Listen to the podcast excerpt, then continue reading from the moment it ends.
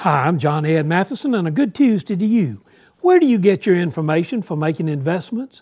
Some common investors are taking their cue from cryptocurrency, trading from a hamster, Mr. Gox. They watch carefully to see which one of two tunnels he enters when he gets off his wheel, and they use that to select the currency to trade. One tunnel is for buying, and the other for selling. The owner of the hamster said that he saw a lot of people throwing their money on the crypto market without having a clue of what's going on there. He thought he would just see if his hamster could make smart investment decisions. Guess what? Mr. Gox, the hamster, has produced a portfolio that's up 20% since June 2021.